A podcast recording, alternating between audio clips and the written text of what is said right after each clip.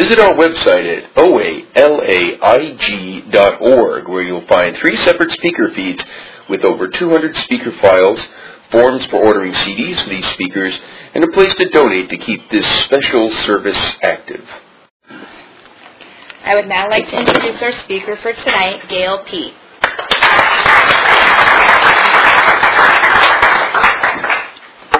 Hi, everybody. I'm Gail. I'm a compulsive overeater. I'm a 100 pounder. Hi, There's pictures to prove it. Walter, are you here? Walter, thank you for asking me to speak. I appreciate that very much. Okay, so I'm going to keep to the format of what it was like, what happened, and what it's like now. So I came in to OA February 20th, 1989. Do I need this thing? You guys? You? Okay. I came into OA February 20th, 1989. My top weight's 265. I have pictures to prove it. And I'm down 120 pounds. And um, thank God, don't thank me. I don't. I didn't do anything. So do, I do. I do work. I do my OA work, but God takes care of the rest. I'm telling you. Anyway, I came in and um, I did not come into OA because I was wanting to lose weight or thinking I could. I, I was hopeless. I, I, I never thought I'd ever be ever be normal size. Never occurred to me in my wildest dreams to be a normal size. That was not part of my plan. What I did is I came in because I was dating a guy that was in NA that one of my girlfriends fixed me up with and I was dating him for maybe a week or so, and I wanted to speak the, all of them were in NA, and I wanted to speak their language, so I didn't take drugs. Food's my drug, so I went into OA thinking I could learn the language. I never ever expected to ever get down normal size and have a normal life. Never expected that. So what happened was is I'm, I'll, I'll, I'd rather talk about, okay, anyway, he dumped me like a week after I started OA because he wasn't allowed to date newcomers. So, so, so anyway, but I, it stuck. What I heard was I heard the tools. I heard the tools by that time, and I heard you're supposed to call somebody if you're upset. You're not supposed to eat. So I made a phone call to somebody, and she said, "Write about it and call me back." And she click hung up on me. So I wrote how stupid he was, how wrong he was, how his sponsor was wrong, and how they didn't understand I was not a cocaine addict. I was only fat. I nothing wrong with me. My life was fine, and um, they didn't know what they were talking about. And how dare he do that? So anyway, I wrote it. I read it to her, and I kept working my program. And anyway, so what I want to talk about is first of how it was, what it was like for me. So I was. I had an unusual relationship with food ever since I can remember. Um, I did not get my needs met as a kid. My father was sick when I was five, and he couldn't work and my mother had to go to work, and she never let us forget it. We were very poor, and um, very poor, and she never let us forget it. So I was scared all the time because he was a nice one, and he was dying. It took him 15 years to die. He didn't die until I was 20, but 15 years of him watching him die every day, and that was like so frightening for me. And I had nobody to um, console me because he was my consoler, but he was sick. So what I would do is I would go in my bedroom and eat and eat and eat and eat. And I found food calmed me down right away. I wasn't conscious of that at all. I just food calms me down. It does. Now I don't have to like test that anymore. But at the time I didn't know what else to do. And at age 12 I started working at my father's cousin's bakery because I needed to, I needed to pay I needed to help pay the rent. My my mother couldn't make ends meet, so they sent me to my father's cousin bakery to go work so guess what I found? You know, my best friend at the time was flour, which I abstain from completely now. But um, so what I got to do is I could eat as much. My father's cousin and his wife were the nicest people. They were my they were my like my godparents too. They were so nice to me and they nurtured me, but I still needed pounds and pounds of food what I would do is I would literally take two um, grocery bags full of food home and put it in my bedroom. I never shared it with the rest of the family, and I would devour that in between working. So I would go to work before school, go after school, go on weekends, and have all this bread and, and um, pastries, mostly bread and my in my and bagels, lots of bagels, in my bedroom, and I would just stay numb. So by the time I was in high school, I was 240 pounds. So needless to say, my relationships were were nil, poor to nil. I had one binge buddy, And what what came up up that is um, I sold my own clothes because I could we couldn't afford for me to go shopping, and there was no Lane Bryant. I don't think at the time. I don't know. I'm 56 now, so that was how many years ago? That was 40 years ago. I'm not even sure if there's a Lane Bryant then at the time. So I sold my own clothes, my skirts. I would sew skirts and um, wear men's um, sweaters, extra large sweaters, and that I just needed to cover myself. That's all I could do you know, just to cover my fat. That's all I got to do at 240. And um, so the prom, did, I did not go to a prom if there was one. I don't even know if there was one. But I just didn't socialize and I didn't um, have relationships really. Just a few friends, but not really, not really. I just wanted to eat. That's all I wanted to do and stay really numb and stay really sleeping all the time. So anyway, so um, that my 20s were about building my career. I have not a clue how I built my career. How did I stay present enough to do what I did? I was an entertainment business manager with handling millions of dollars, and I'm stoned out of my head on bread and pasta. I don't even like the stuff, and I just couldn't stuff enough of it in me to stay numb. But I had a career, and um, so my 20s and 30s were about having a pot of spaghetti on my stove and just walking by and eating all day. That's all I did. a big pot, like a lobster pot, and I was just, that's what I did. I numbed out. Okay, so anyway, so um, that was my, and made a lot of enemies at work because I was the, the money person, so I was really close with my bosses. And so I, I, I really threw my weight around. I had a lot of amends to make. Boy, I made them all, but boy, there were a lot.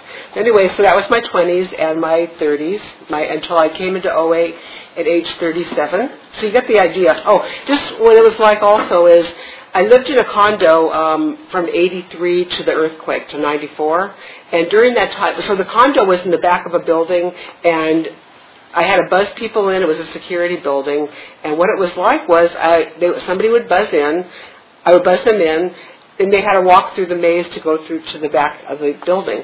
And in that time, I would down a box of cereal to calm my nerves to be able to open the door to them because I was so nervous opening the door. And these were people I knew. These were not burglars I was opening the door to. These were people I probably invited. But I was so scared. And what I would do is open the door, say hello, and the puff of cereal would come out of my mouth. And that's what I had to do just to open the door. It was, you know, it sounds funny, but it's like, real, how sad is that? That's really sad. And so I came into, oh, I, okay, so I came, I met this guy. I don't remember his name. I think his name was Dan. I think his name was Dan.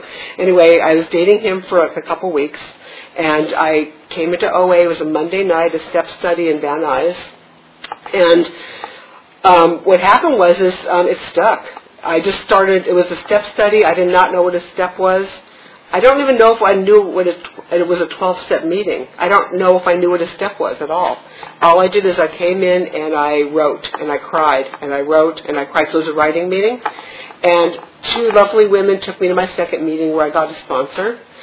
And I did not understand what it meant to, um, they say find somebody who has what you want and ask them to be your sponsor. I had not a clue what that meant. So what I came to find out was you're supposed to ask what they have spiritually. I, how would I do that? I, I was I didn't know what spiritual meant. I had no idea what God meant. I had no idea anything like that. The only time I ever used God's word was when I would binge at night. I used to binge till I passed out. And I would say, God, I don't want to do this in the morning. And then I would do it in the morning, first thing. First thing in the morning, as soon as I woke up, I would binge before I brushed my teeth. So that's what I had to do to even stay alive. I was just so nervous. I was a wreck. So anyway, so um, I had no idea I was a wreck, by the way. So anyway, so I um, where am I? Okay, so I got a sponsor the second day, and she asked me if she could sponsor me, and she had the same binge food. My biggest binge food was bagels. That was it. I would eat a dozen at a time, and they were almost always in the car. What I would do is I would eat in between meals a dozen bagels. I would put them in the car with a um, gallon of orange juice, a half a gallon of orange juice, and I would eat it from from from errand to errand. That's how I had to show up. I couldn't show up just without food like that. That was in between meals. I would show up before go on the way to lunch with somebody. I would go and eat a dozen bagels before lunch. I'm surprised my insides are still like in one piece. I don't, you know, I'm surprised. I'm very blessed that they are. Anyway, so um, so I got a sponsor. She asked if she could sponsor me, and she had a condo the same as I did, kind of like in the same neighborhood. We both drove nice cars. We both had jobs. So I didn't know what it meant, but anyway, she asked me, so I said yes, she could sponsor me. And we started working the steps. And I have to say that step one was devastating to me. It was the most devastating thing up to that time I had ever experienced. What happened was is I was told I was powerless. Now you're telling a 265 pound person who has a really powerful job at a Mercedes and a condo in Studio, you know, uh, I, I had I had a condo in Studio City. I had a Mercedes. I had I, I shopped a forgotten woman. I'll have you know in Beverly Hills. You know I could buy whatever I wanted. And you're telling me I'm powerless? Well, I fell apart. Telling me that I, I fell apart. It took a long time and a lot of work to um, really believe that I was powerless. Because how could a how could a crouton get me to my knees? It does. It does. A crouton will kill me at this point of my life. A crouton. It's. I, I'm not dead, but a boy killed my soul. One crouton leads to a loaf of bread for me. So it kills me. It kills my soul. And how could you tell somebody so so you know, I had the best jewelry. I had like good clothes. I had the good car. How could you tell me I'm powerless? I couldn't believe it, but I believed it after a while because I am. You know, I am. One, you know. Anyway, so I continued to work the steps with this sponsor. I worked the first three steps, and um, I got to step three. A friend died of AIDS. It was June of '89. That's just when people started dying of AIDS and that was rough. And because I I barely worked step two and three the first time, I have to tell you that you know that's why I work the steps starting one through twelve, one through twelve, one through twelve, one through you know it's like hello, I never stop. And I, I also want to talk about. I should put this away.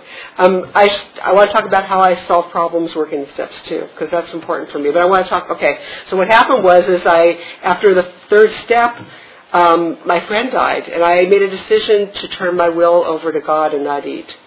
Don't know. I just heard it. You know, that's what step I'm on. So I made a decision, and my step two was just knowing that I was insane because um, I asked my sponsor at the time. I said, you know, how could God? In step two, how could God restore me to sanity if I've never been sane? And she said, you could go back to birth. If you're born sane, ask God to restore you to that, that kind of sanity. It doesn't matter what you do as long as you ask God to restore, you know, come to believe that God can restore you to sanity. No matter, even if it's at birth.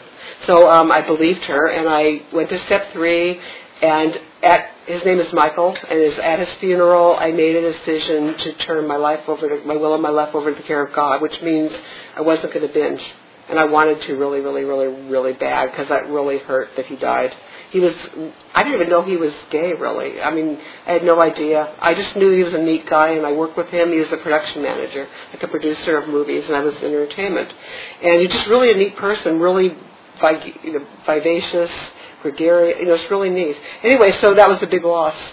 I changed sponsors at that time um and I found a sponsor. I live in the valley, and I sponsored somebody in the valley that um, that was was gentle, was gentle. The other sponsor was kind of mean. She, when I told her, I heard about fear of financial insecurity, and she would say, "You have a nice car. You can just go live in that if you don't live in the house." And so she would talk to me like that, and I thought, I don't want to be talked to like that.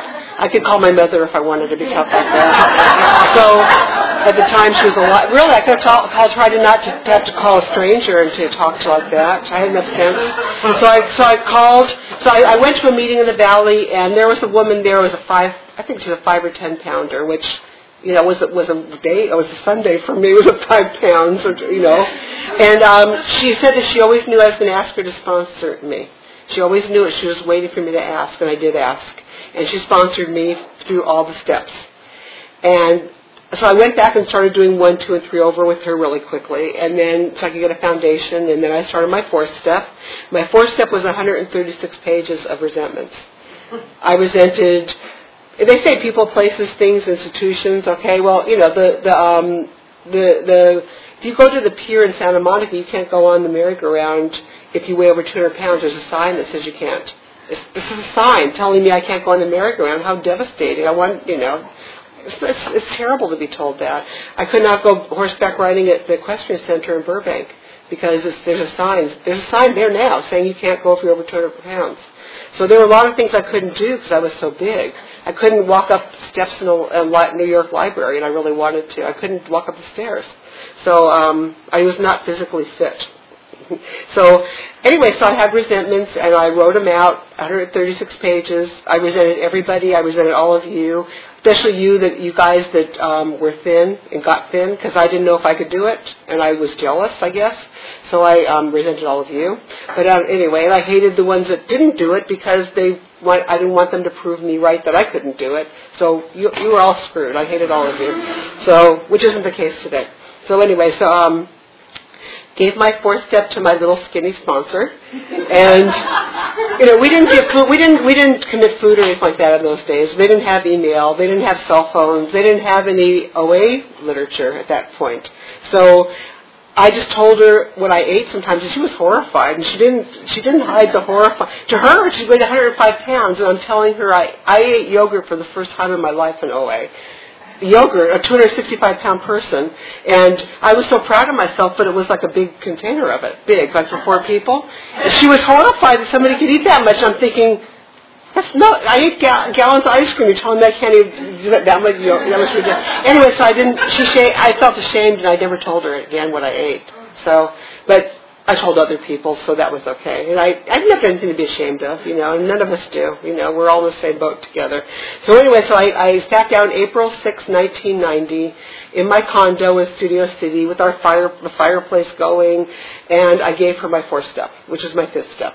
I gave it to her. It was a loving, very loving experience. And she was there with the red pen circling all of my defects of character. I mean, God, I, I have invented more since I met her. Since I'm, I mean, I still look at for defects. I, they come up, they grow, they grow from my toenails. I don't know, they grow all the time. So as long as I'm out in the life, I have defects that you know keep coming up. So anyway, so I um, worked six and seven, and I made a list of all the persons I had harmed. It was very long. I made a grown man cry at work one time. I was so mean to him. His name was Howard. I made him cry. He was a CPA. I was only 22 years old, and I made him cry. I, so I found him, and I apologized. I found everybody, everybody. I apologized. And um, that was really a neat experience, by the way. It was really not, it, it didn't have to be scary because everybody was really nice. I made some good, you know, reconnections with people that I would have never done if I didn't apologize first, you know, because people weren't going to forgive me if I didn't even apologize. So that was a good chance to reconnect with people. And that's been my experience through every, all, all events that I've really, you know, there's lots of healing that happens with that. Anyway, and then the tenth step. So I write dear God all the time. I write all the time. You know, things don't go my way, and I write. I read it to my sponsor, and we work the steps. But I want, I'm going to go back to that. Yeah, I'm going to go back to that. And I did my 11th, my 11th step was really important to me. And the way I learned to connect, there was a few re- ways I got to connect to God and learn to get to know God as a friend. My sponsor, my skinny sponsor at the time, my tiny one, she's tiny and beautiful still. Um, she told me to once a week my assignment was to go out to lunch with God. It had to be just with God in a restaurant and I could bring my pen and paper and I could write to God through my pen and paper and he would be sitting across the table from me and I would and he would talk to me. And so I got to sit across the table every week for a long time and talk to God and get to talk to him like he was my friend and so I got to know him really well, and I got to have a friendship with him, and that was really important because I needed him to get me to continue to stop eating. Because this was a pro- this stopping eating was a process of years before I stopped wanting to go to the food. It was years. I didn't go, but I would. I was right. You know, it was like so hard sometimes. And the phone would ring. I was scared to answer, and I would want to go to food, and I'd have to like just. It was just very hard. It was scary. So anyway, it just took me a long time to heal that, to get that healed. It's been 19 and a half years now. It's healed now. I don't have to eat before I answer the phone anymore. So there is hope. You know, it just took a while. It took a lot of work. And that's what we do. It takes much more work to be fat, believe me. Anyway, so um, so I um, the 11th step is also I had I lost my condo, this lovely Studio City condo in the earthquake, 94 earthquake, and I was so mad at God. I can't even tell you. I was never mad at anybody like I was mad at God. But we were friends, and I could tell my friend I was mad at him. You know, I started getting language by that time. The first, first, you know, 40 some odd years of my life, I had no language skills. I couldn't talk. I ate. I just never told you my truth because I was scared you were going to leave me if I told you my truth. So I kept my mouth shut all the time. Never, I rarely talked. Anyway, so um, I was just, I let God have it. And I was um, I was working out with a trainer at that time, very little bit. I was five ap- years absence. I was getting down to maybe size 14 by that time, and um, I, she said, "Why are you so tense?" I said, God took my condo. I hate him. I hate God. How, how dare he take my condo? I love that condo. I thought I was going to die in my condo. And she said, God didn't take it. The men that built the condo didn't do a good job. It's not God's fault that they were in their own will. Now, this person was not in program. But I thought, oh, God, that's true. You know, it was built by, I bought it new, so I know, I saw people were building it. And they were drinking all the time while they were building my condo. So they didn't even put the, the, the nails in the right places, you know, so the condo crashed with the earthquake, of course. So I got to let God off the hook, and He just loved me through it all. I would be so mean to Him, and He would give me more gifts. So I kept getting more and more gifts as, as God, you know, I'm, I'm telling God off before I, you know, before I let him apologize to me. No, before, um, before I figured out, you know, my, this, this, um, trainer told me that, um, it wasn't God's fault. He just kept giving me gifts. I could tell you one of the gifts of my husband right here. Hello, honey. But what happened was, is like, okay, I was able to, right after the earthquake, find a really nice two-story apartment for my cats and I. I was single for my cats and I to live in for a while while I could find out what I was going to do. I was in shock, you know. But I got the money, you know. Money was handed to me from uh, from my mother actually um, to to get a, to get an apartment right away. I got a beautiful apartment, beautiful in Studio City. I was in shock, the, as I said, the whole time, and it gave me enough breathing room for those couple of months to go look to see what I wanted to do and I bought a house, and it happened to be across the street from my husband, and that's how I met him. We would have never met otherwise. So God was do, gave you guys the earthquake so I could meet my husband. You know, it's like that's what happens. You know, we would never we never would have crossed paths because when we met, it was like you know he was you know, he's an athlete, and I'm like never walked around the block in my life. And, and so he got to introduce that to me, and I and he, I introduced different you know, cultural things to him that he didn't. He was busy raising kids and didn't you know, go to the opera. So I introduced that to him, and he introduced athletics to me, which I really am athletic. I, there was an athlete, athletic person coming, you know, waiting to be found. So anyway, so um, so that's my 11 step story. One of them, you know, there's many of them, but God is really. If I just when I want to do something destructive like overeat, I get to remember these stories, you know, and that's what I draw on so I don't have to like go to the food and hurt myself anymore. And then the 12th step is that I sponsor, I don't know, I think around seven women, and I take food from a couple more. So I think there's around 10 women that I talk to almost every day. I take their food. One of them I'm just talking to about food and other things. You know, she might want to talk about her relationship, and we talk about that and working the steps and stuff. And um, it's really nice. So I must be t- in contact with maybe 10 sponsees. I also have a sponsor. She has 44 years of abstinence. I think she has the longest abstinence in the world, from what I understand. And she has a, not my, I think she does, because AG had it and he died. So she has the longest abstinence. I think they had the same abstinence. So she had April, she had 44 years wise lady, let me tell you. You know, wise. Everything she says is always almost, you know, true. Because I, I, I ask, I question. I question when she tells me something. I want, I want to know. I, we, I, we're very close friends, but I think, you know, I need to question and find my way too. I have to find my voice because it's not going to be exactly the same as hers. And I'm very lucky to have her in my life. So I, I work the steps with her. Okay, now I want to talk about working the steps. I have good time for that. Okay, so what I do is, on every single situation that baffles me, which is a lot of situations, and a lot of things that just irk me, or somebody's mean to me, or anything else, what I do is I start with I'm powerless over whatever it is. Start with step one, and I say what I'm powerless over and how it makes my life unmanageable. And then I go to step two and I try to in my, envision in my head what sanity would look like in this situation. Because I don't know, you know, and I don't know what to aspire to if I don't know what sanity looks like. And so I have to kind of like, maybe I have to talk to a few people also to find out what sanity looks like. Because I don't know sometimes. I don't know if I'm crazy or the other person was crazy. Some people are mean, some people aren't, you know, that kind of stuff. So I check it out with somebody else. A lot of times I call my sponsor because we're friends. I talk all every day with her. I do my step work with her twice a week, but I talk to her every day almost. Anyway, because we did that before she was my sponsor. By the way, the the um, little the little tiny pretty one, she um, let go of her sponsors when she was pregnant, like um, I think 16 years ago. So I found another sponsor, and I found a few, couple sponsors since then. So I found this. So I asked my friend to be. So anyway, so but they were all lovely, and I had great, you know, re- great response and great um, recovery from all of them.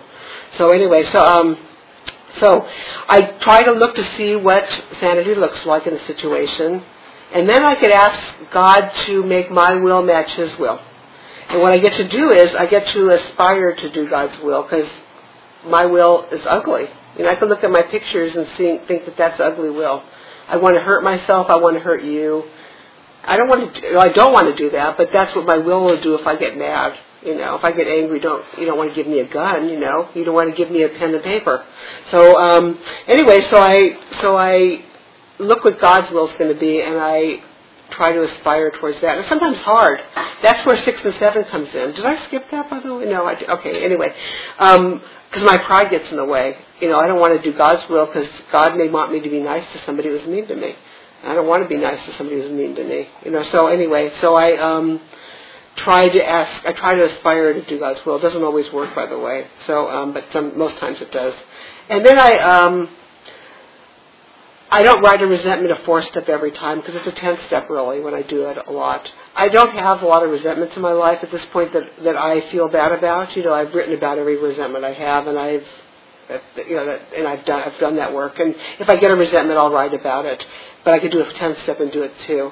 And then um, my defects of character would and six and seven are my favorite favorite favorite um, steps because I can't do anything about you guys, but I could do something about me. So if I have a defect of character, I could do something with it. I could work as steps.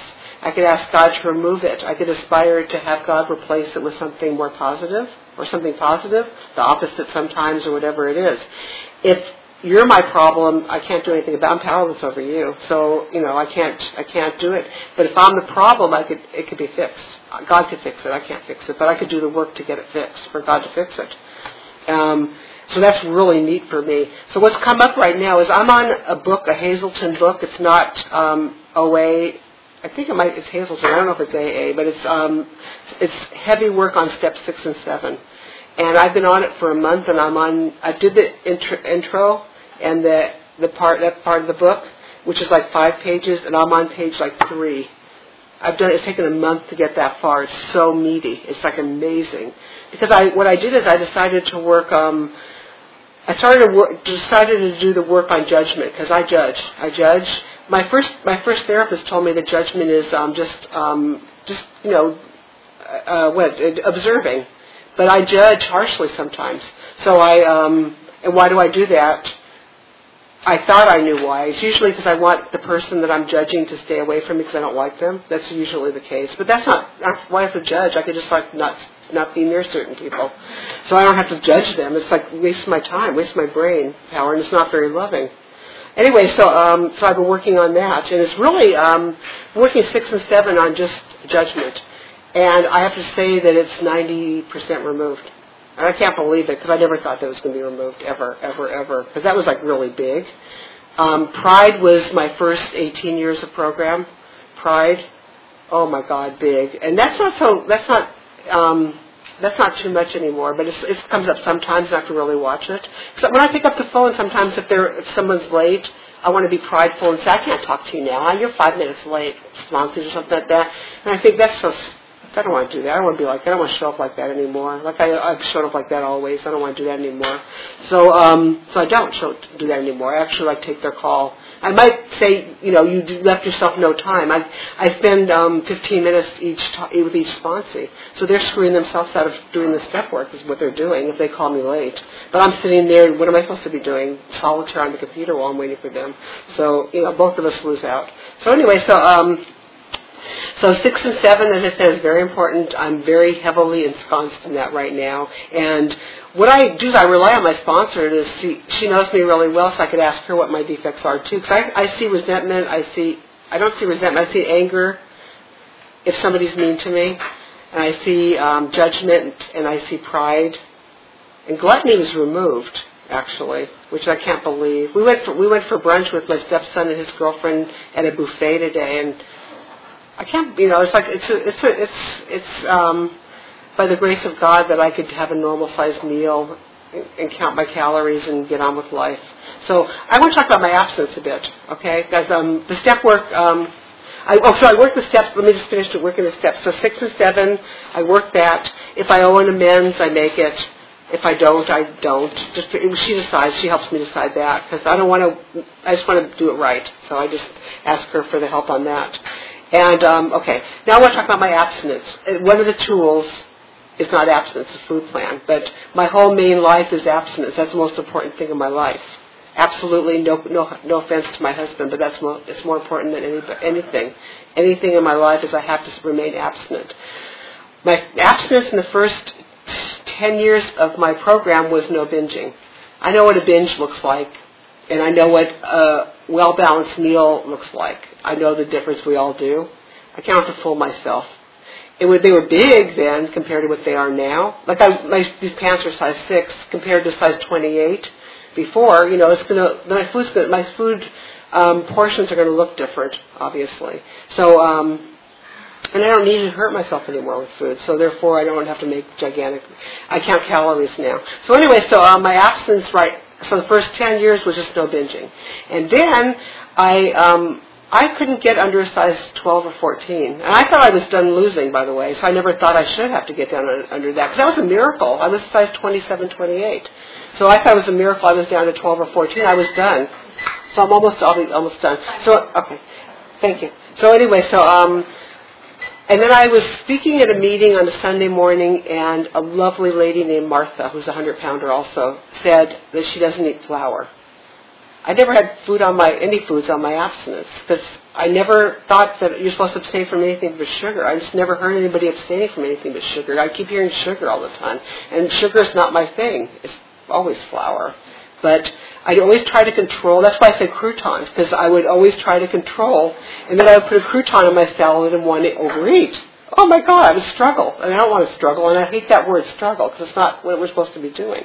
Anyway, so I, um, after the meeting, when Martha said she didn't eat flour, I went up to her and I said, I never thought to put that on my abstinence. What do you think? And she said, Yeah, I have that on my abstinence. And she's really tiny. She's a hundred pounder, but really tiny little girl now, really tiny. And um, and I said, can I start emailing? We had email by that time. It was like how many years ago? So nine years ago, almost nine years ago. We had email by that time. And I said, can I email you my food? Which I've never done before. I never gave my food away. I counted points with Weight Watchers to get my weight off. I, I counted exchange. Now I count calories. I'm always, always, always, always. I've written down everything I've eaten since I started OA 19 and a half years ago. I've never not done that, but I never gave it to anybody. I never thought to. Anyway, so I um, I asked her if I could start emailing my food. I still do. I email every bite to her every day. We communicate back and forth every day by that. But that then I so I, I put um, flour on my abstinence, and um, so that really was wonderful. And I lost the rest of my weight. I lost more weight. I lost like oh 40 pounds I'd say just from just from not having flour. I added chips because I would find myself. Um, we'd go to parties. Sometimes I was married by that time, and um, we'd go to parties. And I remember a Super Bowl party where I had chicken wings and chips. I thought this isn't smart. It's not well. It's not. It's hurting me. It's hurting me. It's not. It's not helping me. So I put chips on there, and then I put um, soft, uh, you know, candy bars. I never even ate them, but I kind of wanted to, wanted to uh, make sure. Just make sure. So I put candy bars on there. And you know, if I have a mint, it's fine. But I don't do that. I try not to do that at all. But um, if I do, I, I, I, I'm not going to break my abstinence. So those are the foods that are on there. And what I do is I have a food plan. I'll start talking about the two. I don't have a lot of time though, huh? Um, I have a food plan that I stick to. I never vary. I never, ever, ever go off my food plan ever at this point, ever, ever. We've traveled a lot of the world. I've never gone off my food plan in Africa never gone off. I just don't do that. I never, I don't go off of it, no matter what. In the bush of Africa, I could get what I needed. I did because you know I, I'm here to tell you I did. We took pictures of it too, so I could actually. I don't think they're on there though. Anyway, so um, um, I use all the tools every day. I talk to a lot of OA people every day, which is a pleasure. I do fel- I fellowship. I um, I do service. I'm the treasurer of the San Fernando Valley Board, um, so I'm on the board there, and I'm, the treasurer. And um, I what else is there? I, I read the literature. I I do writing. I abstain. I do my food plan. I um, give service, anonymity. I don't talk about other people usually. I'm not great at. I don't usually. I usually don't. Um, whatever else I um, I can't think. I go to meetings. I go to like three or four meetings a week, and I don't. You know, I could go. It's not like I. I feel like I'm. I feel like I um, actually give back when I go to meetings. I can talk to people that are new and help. You know, I feel. I feel useful to going to meetings, and I also get stuff out of what the um, speakers say and I can learn new things. So that's a good thing. So anyway, that's my idea. That's my thing. I work the tools every day, and I'll just end with this. As I said before, that the worst thing that ever happened to me in my life was being fat and being in the food. So anything I have to do to abstain and have a good life that I have, I'll do. Because I think that was the worst thing. It was, you know, being a prisoner in my own body and not being able to be 37 years old and not be able to walk around the block without being gasping for air. You know, what, who wants to live like that? I don't want to. I don't have to. None of us have to. All it does is take, you know, put a pen in my hand, a pad of paper in front of me, and just start going to town. That's all it takes. So instead of a pen, instead of a fork, I have a pen in my hand. You know, and that's what that's all it takes. Really, that's how easy it is. The program is such an easy thing to do. It's so much easier than the regret and shame we have when we when we don't do it. You know. So anyway, that's my story. I hope you guys got something out of it. Thank you. Oh, oh there's time for questions. If somebody, anybody have a question? What? We have time for one question. I went over, I guess. I didn't think so. Anybody have a question? No. My food plan specifically is I don't eat anything that puts on weight. So it has to be very well balanced, very healthy, so I look good at 56, which I am. So what it is, I have oat, I work out six days a week. It's killing my body, but I work out six days a week. So before I spin four days a week. So before I spin, I have a yogurt, non-fat yogurt, or um, I'm being specific. Is that what you want? Okay. I have a non-fat yogurt or a piece of fruit before I spin, and a cup of coffee. And then um, after I spin, I have around three quarter cup of oatmeal. I put raisins in it sometimes, depending on what my day is going to look like. If I can afford the 45 calories, I count calories. Lunch and dinner are usually always the same. It's always going to be vegetables and protein. Sometimes, like once every six months, I might have some brown rice. Once every six months, I might have a yam. But for the most part, I don't have very much starch. And I have fruit, usually a piece of fruit with a cup of decaf or tea um, in between lunch and dinner. And then I have around 9 o'clock at night, I have another yogurt or a piece of fruit. And I stick to around 1,200 calories a day my postmenopause body can't handle more than that. I can't. You know, I, I have a sponsor that's a few years younger than me. That she's 1800 and can't keep weight on. If I go over 1200, I, I I will gain weight. So I just have to, and I weigh myself every day. So I want to be accountable. I write it down. I don't tell anybody. I just like write it down. I tell my nutritionist. That's about it. That's exactly what I eat. If you want me to email your my food to you, I will. If you want to see it. So that's what I do though. So and I just don't vary it. I don't vary it. So lots of there's lots of proteins out there, lots of vegetables, lots of different yogurts. There's lots of stuff to do. But I stay healthy. I drink lots of tons of water, tons of water. So that's what I do. Stay away from caffeine in the afternoon. That answer? Am I done? Okay. Thank you. Thank you.